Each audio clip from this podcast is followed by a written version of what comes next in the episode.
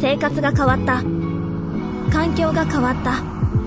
ちょっと戸惑いを感じている私。でも変わらない安心もある。あまたあのオレンジ色のバスがやってきた。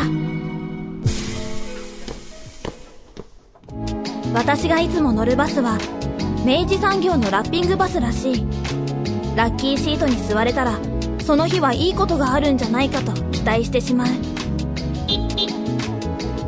もまた乗れるかな？あなただけのプラスを提供する明治産業。明治産業プレゼンツアワーカルチャーアワービュー、えー今週はなかなかね、えー旅行にも行けないはい。毎日が続いておりますけどそうそう。なんか行った旅行とか。僕ね、でもあの、家族おりまして、はい。で、あの、秋の入り口ぐらいに、うん。ほら、例の GoTo ですわ。うんうんうんで、それを活かして、あの、でももう県内でしたけどね、うんうん。に、ちょっと普段泊まれない宿とかにうん。泊まってみて、あの、いい目を見ましたけど、いい目を見ましたいい目を見ましたけど、でもまあそのぐらいですかね。ううん。ん。なんかやっぱその足を伸ばしてこう遠くまでだったりとか、うん。なんかこう、しみじみ、その本来やっぱその旅行が持っているその自由な心持ちで、うん。なんかこう、のびのび旅をするっていうところまではなかなか行けてない感じはまだしますね。うん。僕のあの親族がですねあの日本を歩くっていう。プロジェクトをもあの自分でずっと遂行してらっしゃって。あ、そんな方は？あのまあもちろんずっとじゃないよ。あの、うん。たたまにこう時間ができたらこう、うん。じゃあ東海道のここからここまで歩いてみようみたいな。へなんかそういう。ー。伊能忠敬？まさにね。いや地図はつけてないですよ。測量とかしてないです。してないです 何何年かかるねんっていう話なんで。はい。いや、なので、なんかそういうこともなかなかやっぱ、一旦ね、やっぱコロナ禍でなかなか県外への移動ができなかったので、はい。っていうのもあるし、うん。まあ、これからほら、収束がわからない以上、ん。あの、いかに、あの、気をつけて行きましょうねって言っても、やっぱり自分の中では行かないっていう人も、うん。やっぱ少なからずいらっしゃると思うんですよね。うん。だからそういう意味で、こう、なかなか、なんか自分が住んでるとこ以外のところうん。の文化って今ちょっとふ確かに触れづらいなって、うん、ちょっと足りてない感じしますよね。そろそろあの違うエリアの情報くれよというか、うんうんあのその刺激くれよって感じありますね。ね、うん。そんな中ですね、はい。日本の歴史、うん。これもやっぱ土地によっていろいろね、受け継がれてきたものは、うん。えー、種々多様はいあるわけですよ、ええーそんな日本の歴史を旅したいという方にぴったりな企画となっておりますが、え。はい。伝統芸能ライブツーリズムを開発するプロジェクト、Nobody Knows を特集。させていただきます。ほうほう。Nobody Knows。Nobody knows. もう誰も知らない。うん。これどういうことだ？どういうことだ？はい。それでは、この Nobody Knows について、芸団協の大井さんにお話を伺っております。お聞きください。今回のゲストは芸団協の大井優子さんです。大井さんよろしくお願いします。よろしくお願いします。えーすいません。あの、長いので略させていただいたんですけど、はい芸団協から伺ってもいいですか？はい。芸団協というのは、あの、公益社団法人日本芸能実演家団体協議会の略になります。すごく長いんですけど、あの、まあ、文字の通り、えー芸能実演家という舞台で仕事をされる方々のための、まあ、協議会というか、まあ、協協議をするどういうふうにするともっとこの業界が良くなっていくかなっていうのを考えていく組織として、えーできています。もう50年以上あるんですけど最近は、まああのー行政の方から依頼をいただくことも多くて国とか東京都とかこちら新宿にあるので新宿区の方から文化事業をえーお手伝いするっていった形で、あのーこういう芸能の普及ということをやっている側面もあります。実演家さんを要はこう支援していく、あの、支えていくような団体っていうことですよね、これね。そうですね。あの事業をやるのはちょっと一つの側面なんですけど、その他にも、えっ、と権利を扱うセクションもあって、うんあの著作隣接権という実演の方が持っている権利があって、あの CD に演奏されている時のあの演奏者の権利があるんですね。で、あとは朗読とかされてもその吹き込まれた方の権利とか、あのジャスラックさんだとその、えー作詞とか作曲そこに権利があるのは皆さんご存知だと思うんですけどあの CD を流した時にもその演奏者に対しての権利がありますのでそういうものをこちらであの管理をして、えー、利用に応じてあの分配をするっていった業務もやっています。うんナレーターとしてもあそうだ。ねそうだ。実演家さんだ。実演家とかは言えないですけど、お世話になっておりますで、そんな大井さんに今回お話を伺う内容なんですけど、ね、三好さん。はい。えっと、Nobody Knows というですね、えっと、事業を今、えっと、まあ、ご担当されてあるというところで、えっと、まあ、これ、あの、まあ、この事業をね、今回、あの、ご紹介いただこうと思うんですけど、えまず、この Nobody Knows っていうのは、どういう事業なんですか？はい。あのまあ、英語で言っているんですけど、まあ、誰も知らないと、ちょっと挑戦的なタイトルになっているんですが、まあ、あの特に伝統芸能を、まあ、今回扱ったりあと地域の芸能ですねっていうものを扱っていてで、えー、あのにあとですねもう一個キーワードになるのが日本遺産というのがあります。で日本遺産もちょっとえ初めて聞いたっていう方が多いんじゃないかなと思うんですがまあ、そういうあまりこう知られていない文化が、まあ、でもすごく素敵なものがたくさん地域にも日本全国にあるそこを皆さんに知っていきたいあ知っていただきたいこうエブリバディノーズにしていきたいなっていう思いを込めてのプロジェクトになります。うんこれ日本遺産っていうのはまあその世界遺産とかってあの言ったりしますけどそれの日本版みたいな感じ何ですか？これどういう取り組みなんですか？日本遺産ってそもそもまず。そうですねあの世界遺産はユネスコというあの国際機関が認定していまして日本遺産は文化庁が認定をしているんですね。でまあその、えー、各自治体とか文化的なあの、えー、史跡であるとか歴史的な建造物であるとか、まあ、いくつかのものをあの地域の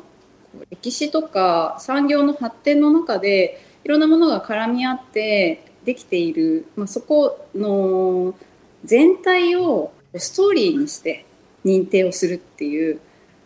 要はだからそのなんか建築物一つだけを点滴にその点としてその遺産として登録するのではなく、その周辺で例えば土着のえっと食べ物が、えー、その食べ物あなんです建物の周りで実はえっと流通してたりとか、それを支える歴史的な伝承とか物語とかっていうのをえっとまとめて一式セットでパッケージにして遺産にえっと認定していくと。まあ、こういうことですよね、きっとね。そうなんです。で、もうそれも本当に地域によって様々で、うん、例えば、あの、今年4カ所、えー、でイベントを企画しているんですけど、そのうちの一つの、例えば、あの神奈川県の伊勢原市というところがあるんですが、そこにはあの大山という山をお参りをする文化が江戸時代からあってでそのえー、大山参りというのが日本遺産になっているんですね。でそれは、えー、その中で、あのー、まあ、こう神社が、まあ、山にお参りに行くので神社があるんですけど、まあ、神社と加えてお寺もありますしであとはその豆腐をお豆腐を、えー、食べながら登ったみたいなそういうお話もあったりで食べ物も含めて地域のいろんなものがまあ構成文化財としてなっている。でもまあそこをこうまたたどることで当時のあの様子が思い起こされるっていったものになります。もう営みってことですね。そう。営み一式を束ねて、うん、えっとまあその認定していくという態度でやっているのがこの日本遺産ってやつで。これ今いくつぐらいあるんですかこれ？これは今全国で104ですね。認定されています結構あるんですね。あるんですって。これ実は僕調べたんですけど福岡は太宰府の史跡周りの一式が、えー、実は日本遺産に指定されております。史跡周りの一式。うん。そう。だからね、太宰府町跡のあの辺りそうそうそう。一個だけじゃないんですよ。その辺りの一式のものがダーッと並んで、えっと、その、福岡の西の都の云々みたいな一つのストーリーとして、あの、パッケージされて、日本遺産に認定されていると。まあでも、もともとやっぱり、まあ遺跡一つ取ってみるにしても、やっぱりそこに生きた人たちの営みがあったからこそできたわけで、うん、で、それが受け継がれていくものもあったりして、その枠組みってすごく素敵な考え方だなって思いました。そうですね。あの、九州もたくさんあって、えっ、ー、と、例えば、あの、長崎県のハサミと、あと、えー、佐賀県の有田ですね。そちらは陶器の陶磁器です。陶器ではなくてね、磁器の文化ですね。が日本遺産になっていて、もう本当有田焼とかハサミ焼きとか、そういうものが、その、えー、作られるようになった背景としては、自石が取れた山があって、その自石場跡っていうものも国の史跡であって、この日本遺産の構成文化財になっていたりとか、それに付随して、あの、最近、まあ、これまでのその、作られているものをの収めているような美術館であるとかあと、まあ、食べ物もそうなんですけど、まあ、本当にいろんなものが構成文化財になっていてあの九州はあと、えー、今年はあの鹿児島の方も、えー、一緒にあのイベントの企画を予定しているんですが鹿児島の方はまた全然違って、えっ、ー、と武士のあの武家屋敷群っていうのが、えー、鹿児島県内にたくさんありましてそれがいくつか、えー、あの日本遺産になっています。山城があってその下に、えー、文化財とし文化財といいますか物資の人たちが住んでいたお屋敷があった後石垣の街並みが広がっている。そういう街並みも、えー、日本遺産として認定されているものですね、まあ、あと鹿児島の場合はもちろんあの薩摩揚げとか焼酎とかそういうものも含んでぱり武士の文化の中で育まれたものがあるっていうところになっています。うんなんか観光に行くときにそのね日本遺産の知識があるとすごいこう理解が深まりそうですよね。それです。それですか？それです。実際文化庁がこれやっているっていうのは単純にそのやっぱ歴史的な、えっと、そういうまあ建築物だったりとかそういうまあ食べ物とかストーリーみたいなものをただ残そうと。まあもちろんその残すっていうことはとっても大切なんですけど、残すっていうことと合わせて、まあそういうふうにやっぱそのある種のその観光化していくための一つの材料作りみたいな側面があるのですよね、これってですね。そうですね。やっぱり、あのー、なかなかこう地方ってすごく魅力的ではあるんですけど、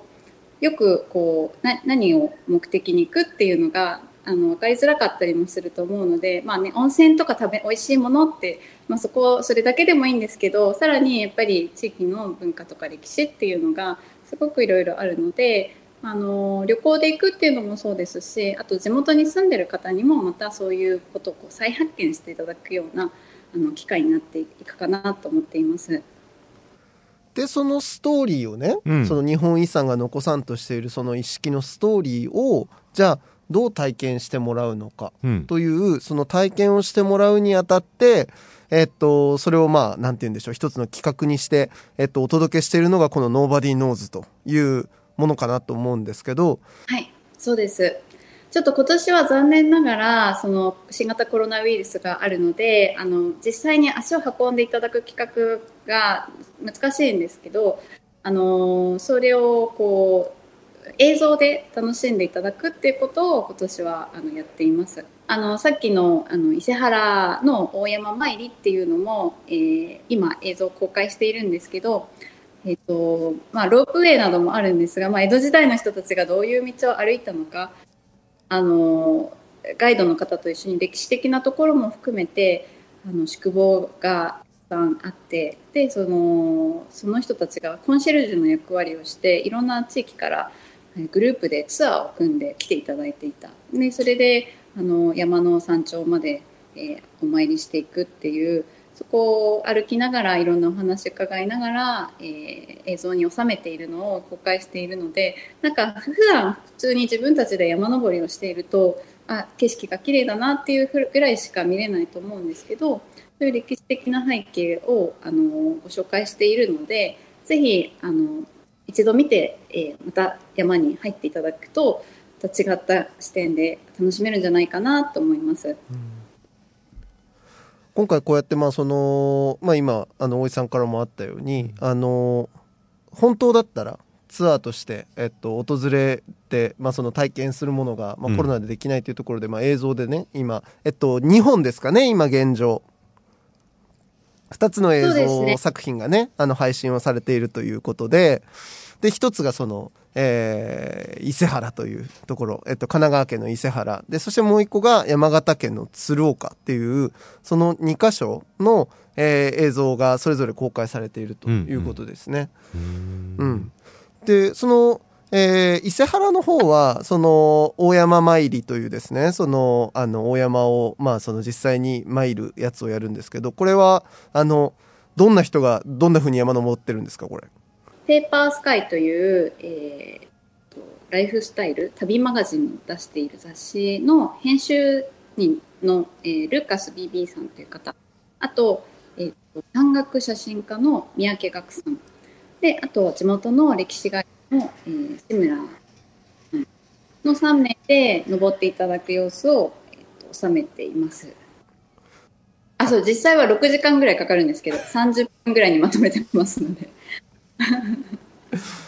僕実際にちょっとこの映像もあの見てるんですけど、はいえっと、見て思ったのが2つあってですね、はいまあ、1つやっぱその日本遺産ってね、はいえっと、その神奈川県の伊勢原ってさうん。じゃああちょっとこのお話面白いな。興味あるなっつっても、なかなかこの僕ら住んでる福岡からですよ、うん。わざわざそこめがけていこうっていうのはうん。大変じゃないですか。そうですね。ね、でおまけにそこからこう山登るって言っても。しかも今おっしゃったように6時間かかるんでしょ。そうそうそうそうそう、登るにしても 6時間ぐらいかかるわけです。みたいなことが、なかなか実際に体験するっていうのは、まあ、そんなにやっぱ簡単じゃないところを、うん。まあ今年さ、あの、図らずしもこのコロナのおかげで、うんうん。映像体験っていう形でですね、まあ、バーチャル登山的に、うん。まあ、40分ぐらいで、あの、ゆるゆるとですね、うん。楽しめるという、このパッケージのこの感じは、うん。すごいいいなっていうふうに思ったっていうところが一点と、うん。あともう一つがね、その40分の登山の様子がですね、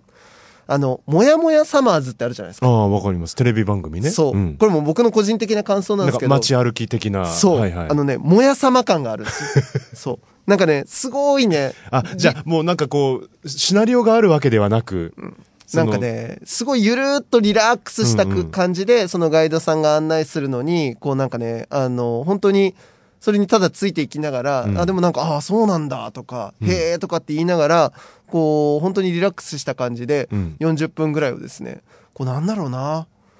なんかね、のんびりのび見れるんですようんね。これね、僕結構ね、好きです。そうですね。あとあの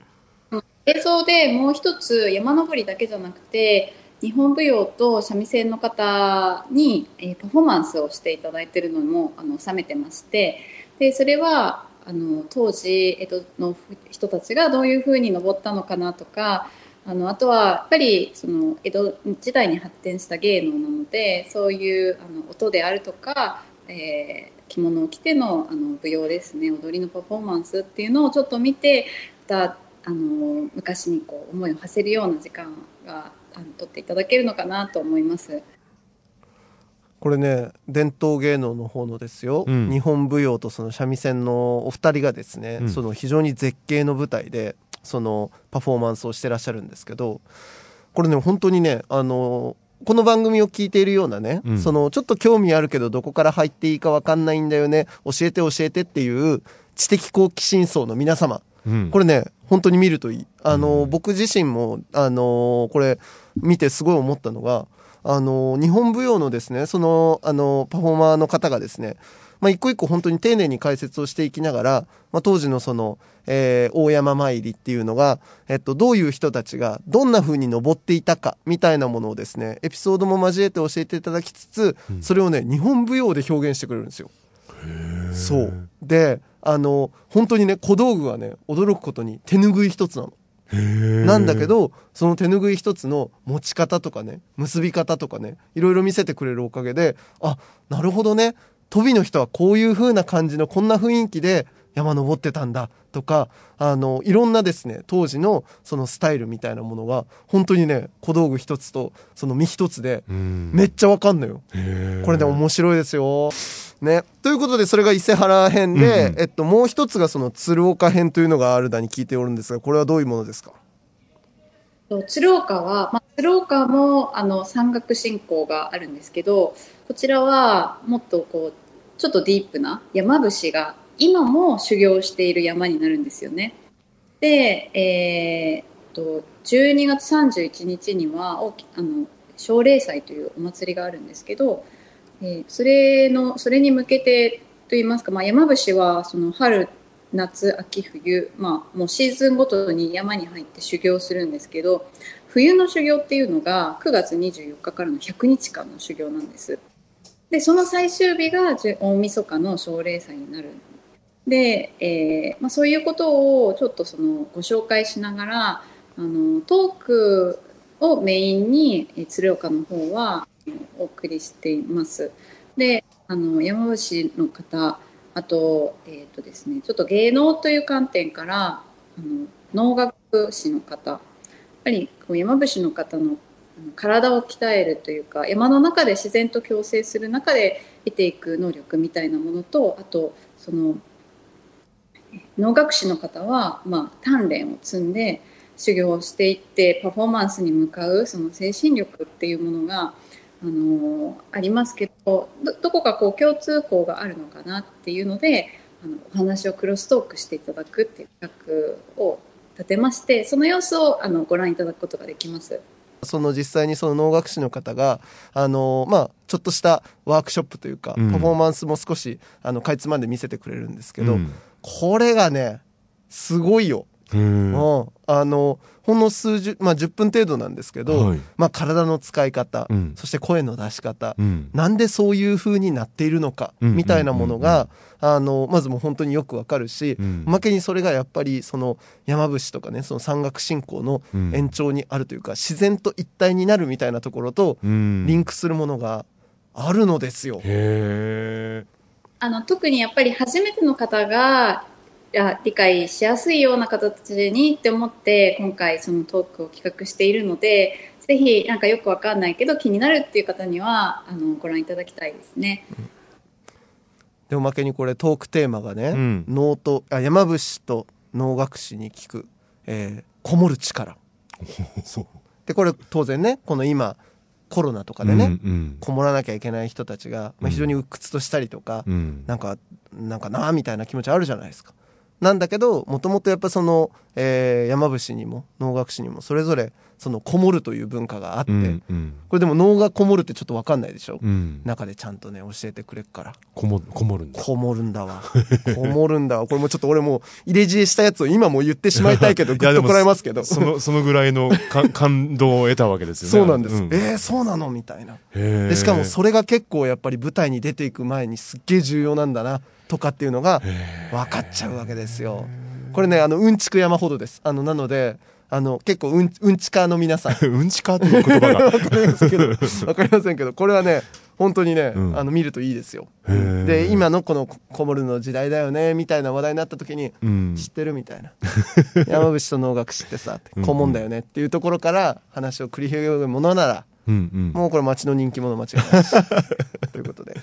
でもあれですね。山伏とこう能楽師みたいな感じでこう,、こうちょっとこうやっぱ異なる文化といいますか、うん、の方々のこうクロストークっていうのがまたそれぞれの相互ね相互の理解といいますか、うん、我々見てる方もより理解が深まるなっていいシステムだなって思いました。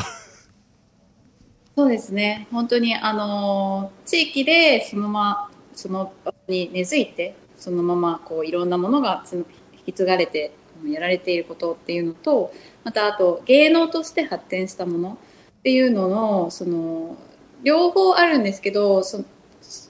の両方をこう一緒にこうお話をすることであと、まあ、ノーバディーノーツの他の企画も全て地域のものと、えー、芸能っていうものをこう掛け合わせてであのお互いもこう刺激を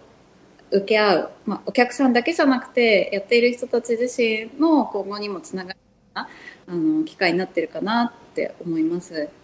実際ここからまあ後半、その、まあいくつか、あの、今年まあ 4, 4箇所、えっと、展開されるとおっしゃってたんですけど、その鶴岡と、えっと、伊勢原以外に、あとは、どこでどういうものがなされそうな感じですか？鶴岡と伊勢原以外ではあの先ほどもちょっとご紹介した、えー、鹿児島の薩摩仙台市というところですねそこはその武家屋敷が日本遺産になっていますのでであと、まあ、薩摩というとあの薩摩琵琶あのー、で武家の中でこう引き継がれて受け継がれてきた琵琶というのがあるんですけど、まあ、それを東京のあのアーティストの方に演奏していただいてあと日本舞踊も演奏していただくああの日本舞踊と一緒にコラボしていただくっていうのがあるあの予定しています。ただ、えー、薩摩仙台はあの入力関米という、えー、神楽のようなものですね。地元で五穀豊穣を願うあの奉納の舞っていうのがもう長く古来から続いているんですけどそれを、まあ、あの今年いろんな場所のお祭りっていうのは大体もうコロナで今年やりませんっていうところが多いんです。ど入力看板は何が何でもやりますっておっしゃっていて11月23日にあのその完売があるんですけどと、まあ、その、えー、直前にですね私たちの企画と一緒にあの、まあ、パフォーマンスをしていただいてでそれを映像で収めさせていただいてであの収録して編集したものを1月に皆さんにご覧いただけるように、えー、準備を今進めているところです4つ目は、えー、飛騨飛騨の匠あの岐阜高山市なんですがまあ、飛騨の匠って、まあ、あの建築物をこうたくさん作られているんですけどあとやっぱりあの高山市で有名なのはユネスコにも認定されている高山祭りですよね。えおみこし、私、あおみこしというかあの地元では屋台っていう言い方なんですがその屋台を作ったのもやっぱり飛騨の匠の技術があってこそっていうところででからくり人形っていうものもあってであの屋台の上にかあのからくり人形がいてそこでこう舞踊、まあ、アンバソーとか、うんえ竹生島であるとかそういうものをあの披露されているんですけどここから、えー、とそのまあ、日本舞踊の方にそういった演目をあのパフォーマンスいただくっていうそれをお互いで見て、まあ、また次につなぐようなあの機会を作れればと思っていますね。ただ、それは、えっ、ー、と、ちょっとそのコロナの関係で、まあ、東京からあのライブ配信をするっていうことを今2月にあの調整をしているところです。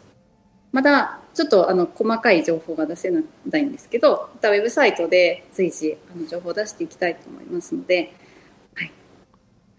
これはじゃあインターネットで Nobody Knows ということで検索すればよろしいんですかな？は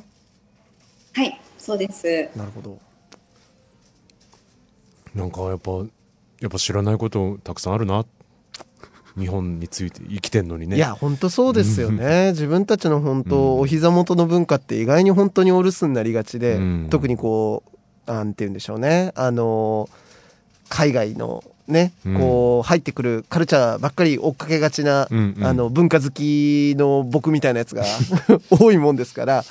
なんかねちょっとこういう機会で改めてですね、うん、自分たちの足元の本当にその歴史的なストーリーであったりとか、うん、その伝統とか伝承されているものを、えー、知るっていうこともだしそれをまあ加えてその伝統芸能のパフォーマンスと合わせて、まあ、知れるっていうところでやっぱそれ見ちゃうと、やっぱりその場行ってみたくなるんですよね、やっぱね。そうね。うん、本当佐藤さんさっき言ってくれたみたいに、やっぱその予習というか、うん、あの、次に行くためのなんかこう、非常にいい、あの、勉強になるというかですね。うん、うんうん、やっぱそれ知ってると絶対次面白いだろうなとかっても思うので、うん、まあそんな感じでもまずやっぱ動画を見ていくっていうのはすごい良さそうですね、大井さん。そうですね。本当に初めの一歩として、すごく、あのー、家の中でちょっとゆっくりあの時間がある時に見ていただけるのはいいかなとでそれでやっぱここに行きたいって思っていっていただくとより楽しめるんじゃないかと思います。うん、良い。そうね。だって一言でこう舞踊とか、まあ、能とか言うけど、うん、多分それがこう受け継がれてきた土地ごとにまたちょっとずつ違ってたりとかするでしょうし、うん、まあ、そういう意味でもこの日本遺産という,、こう枠組みというかね、その土地のことをよりこう知るために、なんか多分住んでる人もこれもっと見ていただいたりとか、ねえー、か、関わっていただいたりとか、してほしいなって僕は思いましたね、本当そうですね。あの、で、この授業をやるときには、やっぱり、本院を、あの、運営されている、えー、地元の自治体の方とか地元の団体の方と一緒に企画をしているのでできるだけあの地域の方にもご覧いただいたりあの知っていただく機会を作るような形であのやりたいと思っています。うん、はい、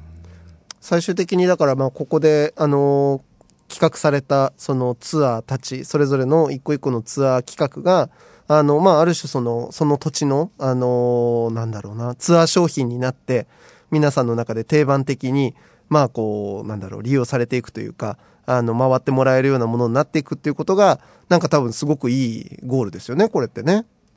オンラインツアー？まあ、あの、いろんなタイプのものがあると思うんです。あの、まあ、映像を見て完結するもの。あとは、ガイドさん、まあ、リアルタイムで、ズームみたいなもので、あの、コミュニケーションしながら、地域の様子を見ていただくようなものでその地域コミュニケーションしながら地域の様子を見ていただくようなものもあのちょっとやりたいなと思ってまして、えっと、2月にあのその鶴岡の企画であともしかすると鹿児島の企画でもあのやれるといいかなと思ってちょっと準備をしているのでまたあの詳細が出たらそれはウェブの方でご案内させていただきます。なんか地元のものをこうちょっと食べたりしながらで実際ここで作られたんだよとかこの人が作ったんだよとかこれはどういうものなんだよっていうのをお話聞いていただきながら、うん、鶴岡だったらもう雪がもう降っている頃なのでそういう周りの雪景色を見ながら、あのご紹介をしたりっていうことをちょっと考えています。続々コンテンツが待機しておるということですね。ね楽しみですね。うん